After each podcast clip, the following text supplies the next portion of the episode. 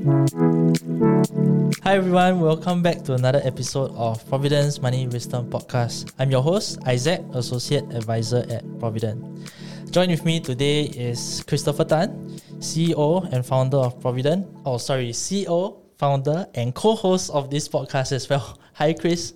Hello. Yeah, so I added one more to your title. lah. I was waiting for you to say we have a very special guest because you say that all the time. So the guest, like, I, I mean, I guess I'm not very special after all. Uh, I mean, I wouldn't say that. It's just because you are, you, are, you have been on this on this podcast So many times. Yeah, so many times, and you're also the co-host.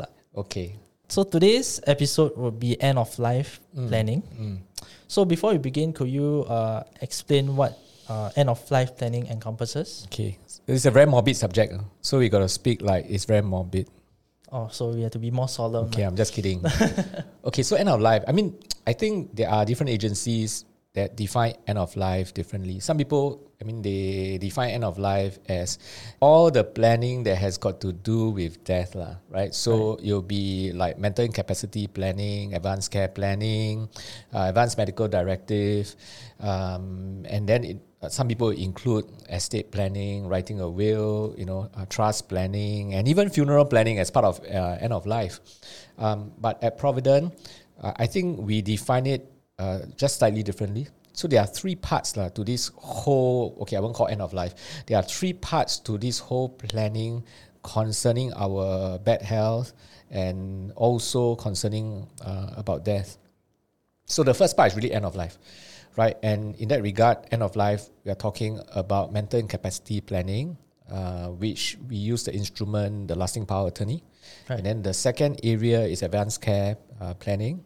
And then the third area is advanced medical directive, which is uh, an, uh, an instrument uh, that is used as well when a person uh, is defined as terminally ill. So these three areas of planning we call end of life here at Providend, right? And then the second part of planning, which is nearer death now, is estate planning, uh, as well as uh, legacy planning, right? Estate planning is really about planning um, one's assets upon a person's demise. So it's about uh, estate creation, it's about estate preservation, and it's about estate distribution. And you can use various instruments such as a will uh, and a trust for distribution. And then there's a third part that we don't really talk a lot about, which is what happened after death, right? Right. And that would include estate administration, trust administration. So at Providend, I mean, we look at it quite separately. And when we work with our clients, we are involved in these three areas of planning. Right. So how Provident defines it, uh, end of life planning, we just segregate it out. Uh, so it's just mainly uh, ACP, advanced care planning, lasting power of attorney (LPA), and advanced medical directive. Yeah, so I mean, in the layman term, the way we separate it is, you know, the first area is when you're about to die. The second area is when you're dead. lah. Then the third area is what happened after the, the death. lah. Yeah, I mean, I'm trying to make light of the topic because, like I say, this is quite morbid. But uh, having said so, it's a very, it, these are the three important areas to plan. Right. So let's start with um, advanced medical directive (AMD).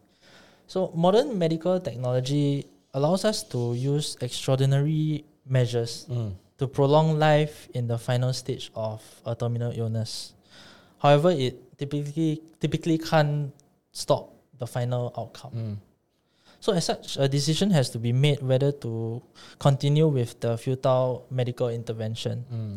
So, Chris, could you explain um, more in depth of what AMD is and how does AMD come into play for this scenario? Yeah, I mean, Isaac, like you said, right? I mean, we will all die one day. We can't really control when we're going to die most times. Uh, sometimes people can, unfortunately. I mean, they commit suicide, but for most of us, uh, we cannot control when we're going to die. But we can at least try and mitigate as much as possible the downside of how we will pass away. Right? So, when a person is terminally ill, and unconscious. The keyword here also, one of the keywords is unconscious, right? Because one can be terminally ill, and usually terminally ill means that a person is likely going to die in the next 12 months.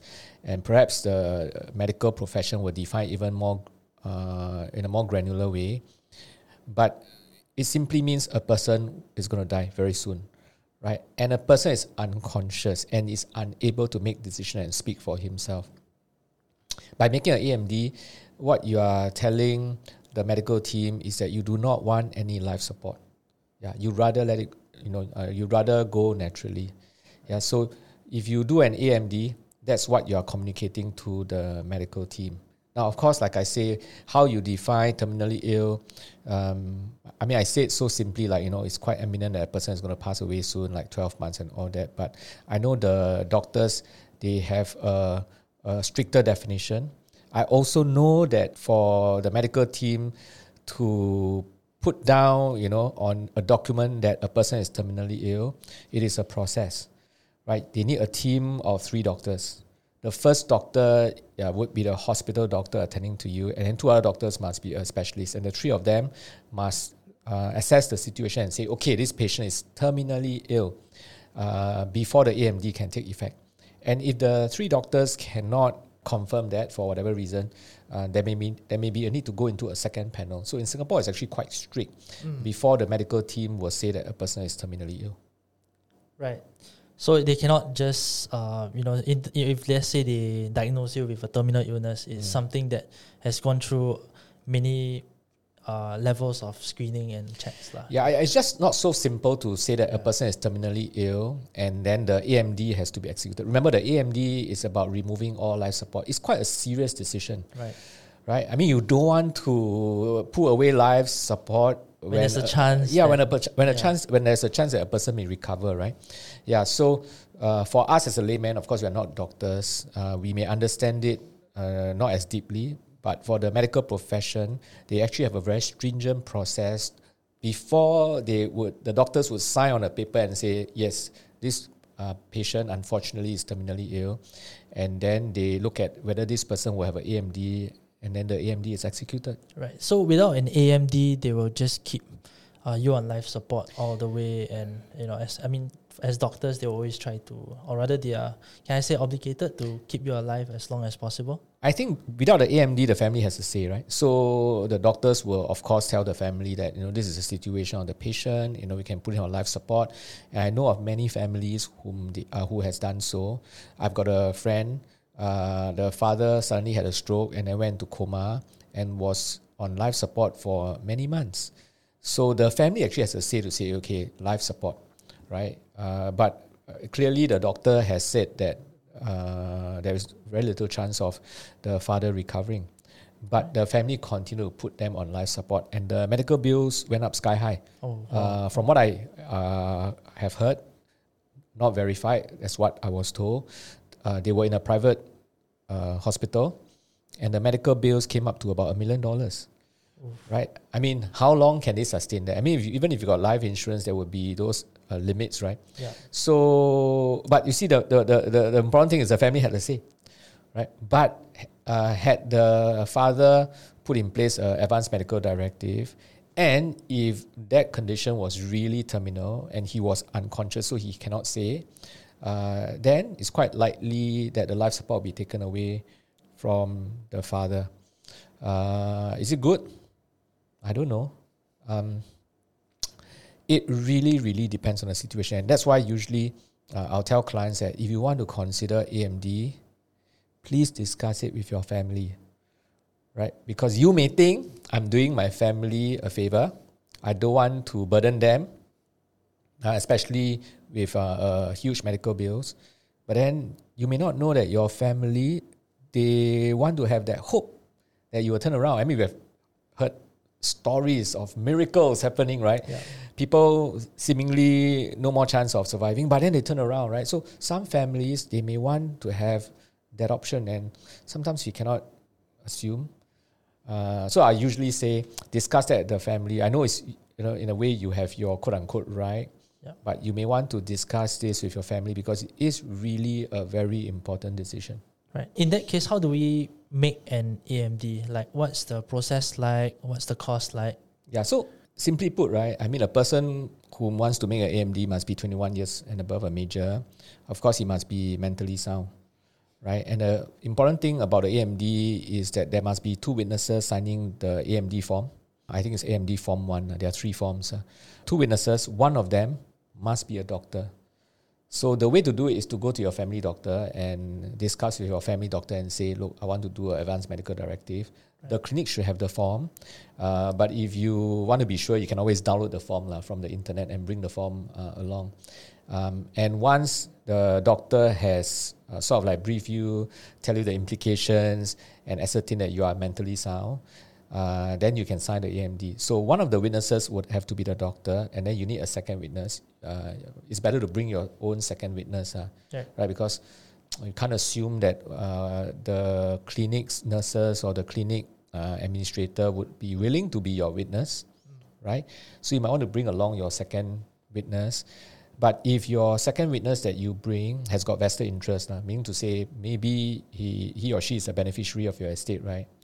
Yeah, then uh, it becomes a bit complicated. Uh. So it's better to uh, actually bring someone that will not have vested interest. Right, that's a good point. Like uh, you, you know, if, if you didn't mention that, maybe people will bring their spouse or their quite children, normally, right? Right, yeah. They'll bring their spouse, right? But again, quite naturally, your spouse will be a beneficiary of the right. estate. Uh, so it's better to bring someone that has got no vested interest. Uh, yeah, then uh, once that uh, AMD document is signed, uh, you seal that document and you, you send it to the registrar of AMD. Uh, you can find the address on the Ministry of Health uh, website. Right. Okay, thanks, Chris. So let's move on to lasting power of attorney, mm. LPA. So, what is an LPA? And what considerations should we give when choosing our donee? Yeah, so the LPA is a legal document, right? Like the AMD. The AMD is also a legal document. So the LPA is a legal document. I mean, it came from the Mental uh, Capacity Act. La. The best way to die is we sleep and then we wake up, open our eyes, and we see angels flying around. That's the best way to die, right? We got to heaven straight. But unfortunately, right. many of us may not go through that route. La. Many of us uh, may be ill first before we passed away. Um, and if a certain illness caused us to lose our mental capacity, such that we cannot make decisions anymore, or uh, dementia, uh, and we cannot remember things and we cannot make decisions anymore, uh, we may need to appoint someone to take care of us, not just in terms of our financial matters, but also in terms of our personal welfare matters. The LPA, lasting power attorney, the document allows us to do that. So basically, we can appoint donee or donees, um, and these are the people whom we trust to be able to make these important decisions for us when we are unable to do so. Right. So, what aspects of my life can a donee make a decision for me? Uh, you know, in terms of uh, is it my finances or, or health? Yeah, or? so uh, there'll be financial decisions that some you have to make. I mean, like going to the bank and draw out money. Uh, and then maybe even, for example, you have got certain insurance forms that you need to sign. Uh, maybe even going to LTA, you know, to make some decisions with regard to your vehicle, your transport.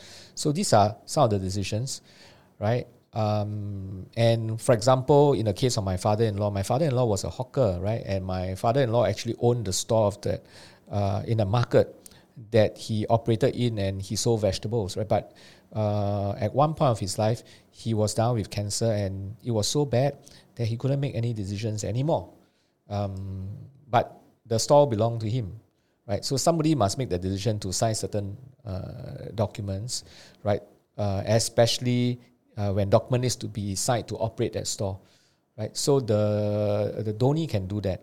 So those are more, I would say, financial property matters, but uh, there will be also uh, be things like uh, care preferences. Ah. Okay, and that is why usually we'll say that it'll be good to appoint the donee uh, as the advanced care planning ACP spokesman, which we're going to talk about, yeah. right? Um, so that there's this coordination because you're unable to talk about your care preferences, um, then the donee can make the decision for you as well. So it's a very important document to do. Right. So what's the process like to nominate a donee in that case? Yeah. So again, uh, you can download the forms. There are two forms for LPA, lah. Right. The first one is LPA Form One. Right. The Form One is easier Right, Form 1 basically give general powers to your donees, not very specific. Uh, that you can fill up the form uh, yourself. And after you filled up the form, you need to have a, a certificate issuer, which can either be a lawyer or a doctor, usually in the form of a psychiatrist, right, to be able to issue that certificate. Lah. Then, of course, you send that completed form uh, to the office of the public guardian, right? So, but if you're going to do LPA Form 2, which gives more specific power to your donees, then uh, you will need to go to a lawyer to do it.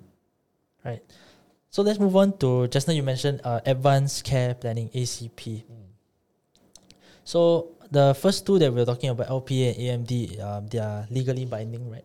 Could you explain what ACP is and also, um, you know, if it's not legally binding, mm. um, and uh, let's say I have an AMD and LPA already, mm. uh, should I still do an ACP? Why should I still do an ACP? Yeah, so while the AMD and LPA, they are legal documents, ACP is not a legal document. ACP is a process right? It's an advanced care planning process for someone while he is still mentally sound, still healthy, to be, to be able to communicate his values with regard to his uh, healthcare preferences to someone whom he or she trusts, right? And this person that uh, he or she trusts is called the ACP, uh, ACP spokesperson, right? And the ACP spokesperson will be able to speak out for uh, this person in the event when he is ill and unable to share or uh, discuss their care preferences with the medical team, right? So uh, it doesn't mean that this person needs to be terminally ill, unlike the AMD, right? The AMD only kicks in when a person is terminally ill,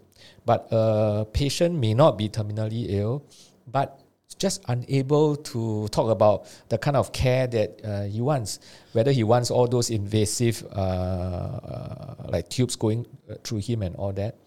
So um, if you have done your ACP, you have someone to speak on behalf of you. So, for example, let's say uh, I would prefer palliative care, for mm. example. Mm. So mm. that's where uh, ACP is the one that I I go to lah in, in, in terms of. Uh, that's right. So it's like I said, it's not a legal document, right? So yeah, yeah, you said it right because some okay again in the case in the case of my father-in-law, uh, when my father-in-law was down with uh, lung cancer. At home we can make um, a choice for him to say, no, we're going to bring him back. We're going to start palliative care um, back at home. Uh, and if he's to pass away, he, we know that he prefers to pass away at home rather than at the hospital. So these are things that uh, through the ACP process and whatever you discuss this with your ACP spokesperson is actually documented in a ACP workbook. Now, it's a workbook. Uh, you can find this workbook on the internet. So it's not a document, right? The workbook basically guides the conversation for you to talk about your values, what is more important for you, and then finally, uh, uh, dovetailing down to the kind of care that you want uh, when you are sick. Right. So as compared to AMD and LPA, I think this process will be uh, we need a, a bit more work. lah. So as you mentioned for AMD, you know, you, you have a doctor, you have a, a witness, and, and LPA, you can actually do it online now? Or yeah. Yeah, uh, uh, LPA. I think if I remember correctly, I think you can only do it online. Uh, yeah. Online LPA. Yeah, uh, and it's interesting you say that ACP needs a bit more work, right? And it's true. Yeah. Okay, because um, AMD and LPA, uh, whilst they are legal document, I feel that uh, it's easier to do, right? So you go to a lawyer and you get it done. You go to a doctor and you get it done. Yeah, it's quite rigid. You know, there's not many. Uh, uh yeah, I mean, it's, it's, everything is defined there, yeah. right? But the ACP, the hardest part about the ACP, who's going to initiate it? When are you going to initiate it? When are you going to do this? Most people won't think about this until they are sick, right? But actually, you should really do it when you are well. Right. But who will initiate it? Would you, Isaac, go to your parents now and say, Ah, ma, let's do an ACP. Hopefully, our listeners after this podcast uh, share the podcast with them and say uh, yeah. we need to start this process, right? But it's a it's a very awkward thing, right? To tell your parents or your loved ones, let's talk about ACP, and then to talk to your loved ones about actually what matters to you most. Uh. Yeah, it's not the easiest topic to, to not bring easy, up. Uh. Not easy, right? So that whole conversation becomes sometimes can be uh, awkward.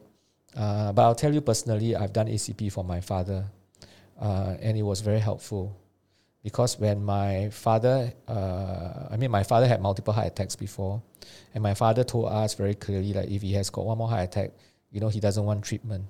And we did it in the hospital. There was an ACP facilitator facilitating the conversation. So when my father had that final heart attack before he passed away, um, the siblings knew. My siblings knew. That, that was what dad wants. Right? Imagine that process was not put in place. Imagine if I had one of my siblings really wanting to like no save that, you know. Uh, It caused quite quite a bit of dispute lah in the within the family. yeah, and then I can say no. I've spoken to Pa before, and I know he doesn't want, but nothing is documented. I'm not the appointed spokesperson.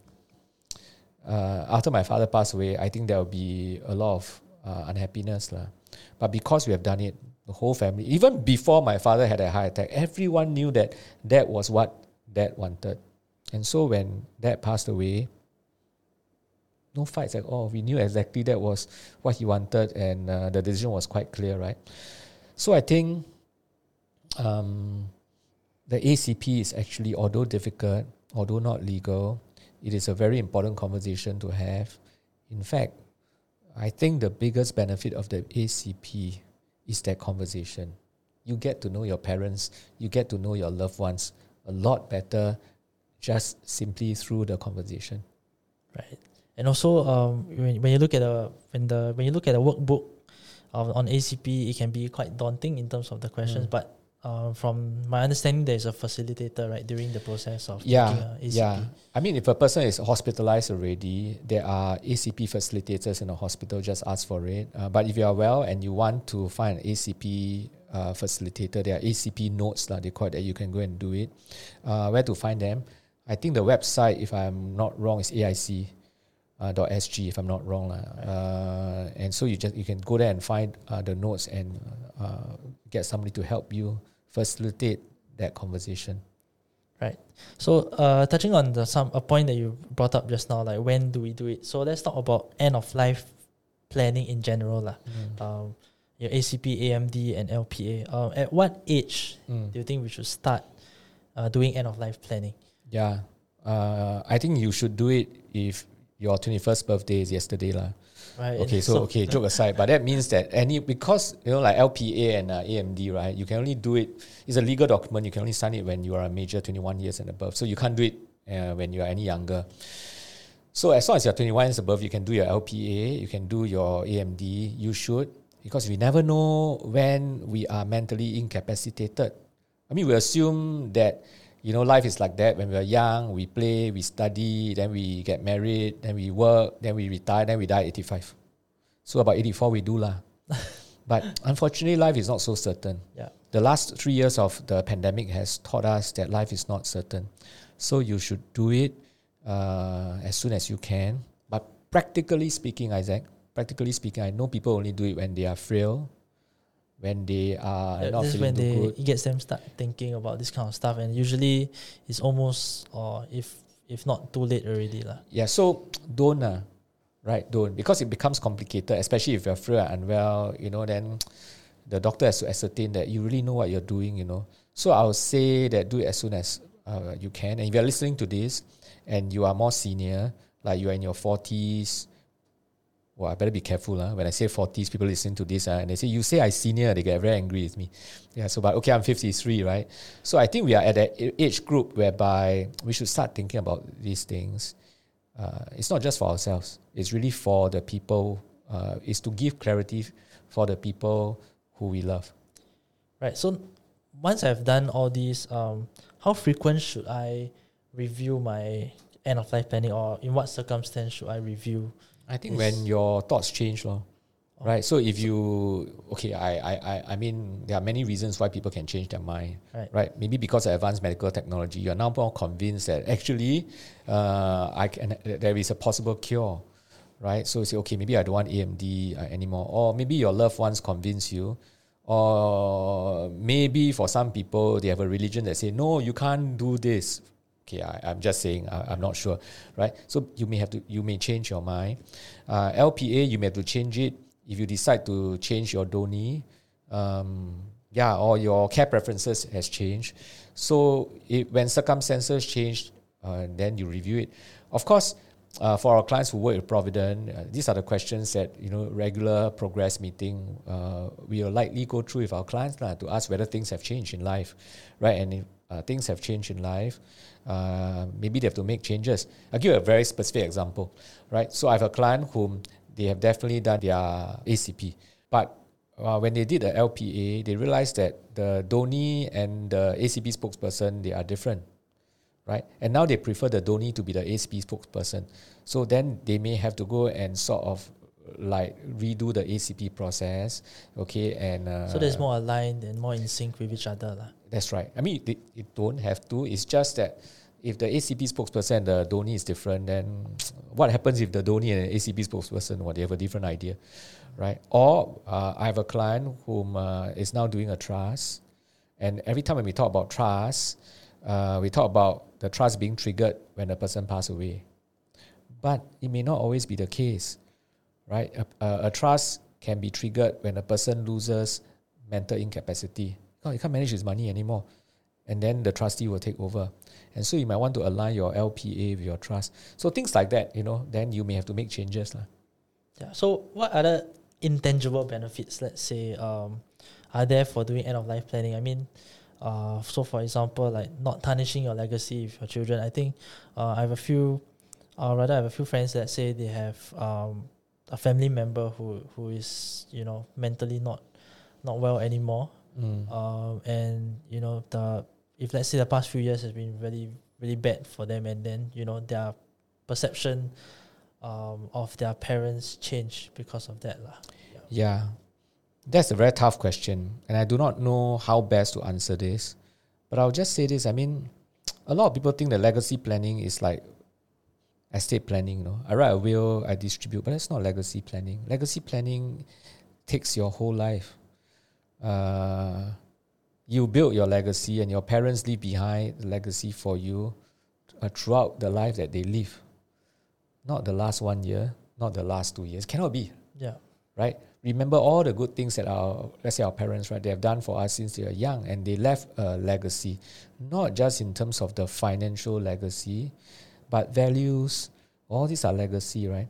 So i'm not sure whether i can say you know just because i didn't do my lpa acp and then my family witnessed me dying in a very bad way it tarnishes my legacy. Um, can't really say that. Okay but i think the biggest benefit of doing all this end of life planning is that we go in a way whereby we think is most dignified.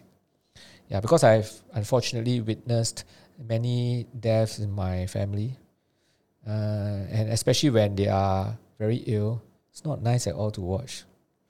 Right, I have to help the caregiver change the diaper for my father-in-law. I'm not sure really, really that was what he wanted right? And he's just there out in the open and everybody can see the changing taking place, right? So one of the benefits of all this end of life planning is the dignity that I want for myself, right? And the second biggest benefit as a beneficiary of end of life planning is that family harmony. At the wake, at the funeral, we come together as a family. We, of course, we grieve, but we celebrate the life of the people we love, not fight. I've seen families fighting, you know, at the wake, and it's it's not just an ugly sight for the public to watch, but I cannot imagine the pain of the parents in the casket witnessing this if right. he can witness this. Yeah, that's the last thing that they usually want to see. La. Yeah, so it's not nice, right? But it's so nice as a family to come together at the funeral. Yeah, we talk about parents, about loved ones. Yes, we grieve, we tear, but that's all part of process of healing. But most importantly, the, the siblings during the wake, they feel even closer to each other. No doubt that the parents are no longer around, they come together and say, No, we will continue this gathering together, even though our parents are not around. And that can only happen if there is harmony. And end of life planning, one of the biggest benefit is that because everyone is very clear. I know we're going to talk, about estate planning, but that's also one of the biggest benefit of estate planning. I always tell clients that if you have done your estate planning, maybe you should even share with your family how you are distributing. So people know exactly why the parents distribute that way and there is harmony. Plenty of benefits. I mean, I can go on talking non-stop about end of life planning, but I really encourage you, if you're a listener, do consider doing it. Not when you are older, not when you are sick. Do it whenever you can. Uh, take uh, step by step. Do the easy thing first, right? Uh, I, I, I think like things like LPA is not difficult to do. AMD, it's not difficult to do. Right. Okay. So thank you so much, Chris, like for for your insights and in-depth knowledge and sharing our in-depth knowledge with with all our listeners, especially on this topic that, um, to be honest, is not the most popular one in Mm. in in finance, but Mm. it's something that is uh, very important, lah. So uh, that's all for this week's episode. I hope you enjoyed our episode on end of life planning. If you like this episode, follow our podcast and follow us on social media for similar contents. As always, thank you for listening, and I'll see you in the next episode. All analysis, views, or opinions from interviews, recommendations, and other information broadcasted, podcasted, or published herein are provided for general information purposes only. Information expressed does not take into account any specific situation, particular needs, or objectives and should not be construed as specific advice or a recommendation. Information has been obtained from sources that are deemed to be reliable, but their accuracy and completeness cannot be guaranteed. Always consult with a qualified investment, legal, or tax professional before taking any action. Providend Limited does not accept any liability for any loss whatsoever arising from any of use of the information broadcasted, podcasted, or published herein. All contents and information contained herein may not be copied or reproduced in whole or in part by any means without prior written consent of Providend Limited.